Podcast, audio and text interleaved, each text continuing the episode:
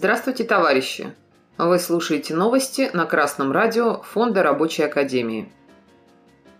Сегодня в программе. В Красноярском крае кочегары котельной приостановили работу. В Киеве бастуют строители. Сайт Тайга-Инфо сообщает, что 30 сентября село Георгиевка Канского района Красноярского края осталось без отопления – Кочегары не вышли на работу, потому что им не платят зарплату. Отопления не было в школе, детском саду и в 18 частных домах. Местные жители говорят, что работникам котельной не платили уже полгода и что два кочегара собираются увольняться. После того, как рабочие поговорили с главой района, им стали выплачивать только часть задолженности по зарплате. Котельной управляет общество с ограниченной ответственностью «Таежная». В июле 2021 года компания признана банкротом, и сейчас на ней конкурсное производство.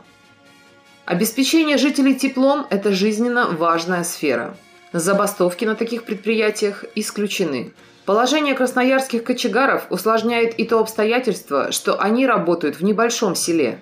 До бога высоко, до царя далеко, как говорится. И трудно только из 18 домов создать публичную акцию протеста, которая привлечет внимание прессы и областных властей к бедственному положению рабочих и жителей. Трудно, но можно.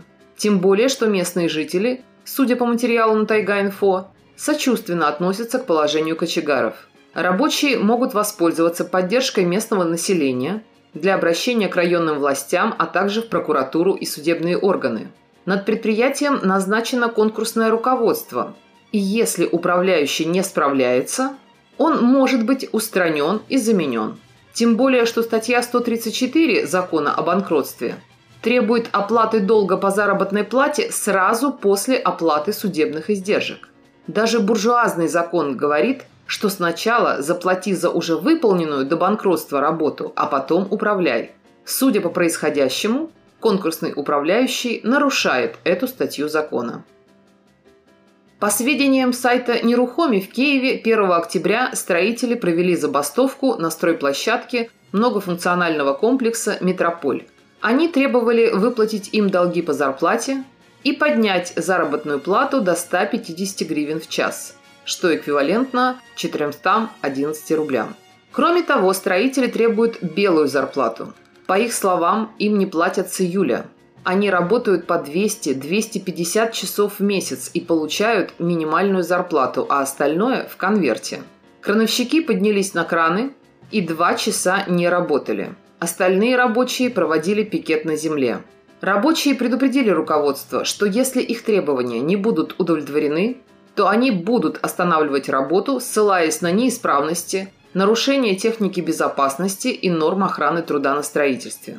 Профсоюзы крановщиков Киева, Одессы, Львова и Харькова выступили с требованием повышения тарифа оплаты труда до 150 гривен в час. Украинские строители поступают совершенно правильно, борясь за свои экономические интересы наилучшим способом – приостановкой работы. Хотя им понадобилось 6 месяцев, чтобы прийти к этому решению – а ведь в этом случае, в отличие от муниципального бизнеса в Красноярском крае, лицо капиталиста явно и неприкрыто хищническое.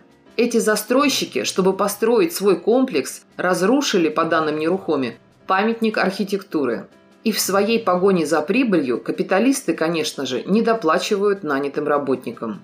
Что естественно для капиталистов. А для рабочего класса, естественно, организовываться и коллективными усилиями добиваться улучшения своей жизни. Строители могут продолжать приостанавливать работы или пользоваться тактикой работы по правилам, о чем они и предупредили руководство. Чтобы не потерять всю прибыль из-за забастовок, капиталисты согласятся выплатить задолженность и повысить зарплаты. С вами была Татьяна Воднева с коммунистическим приветом из Ленинграда.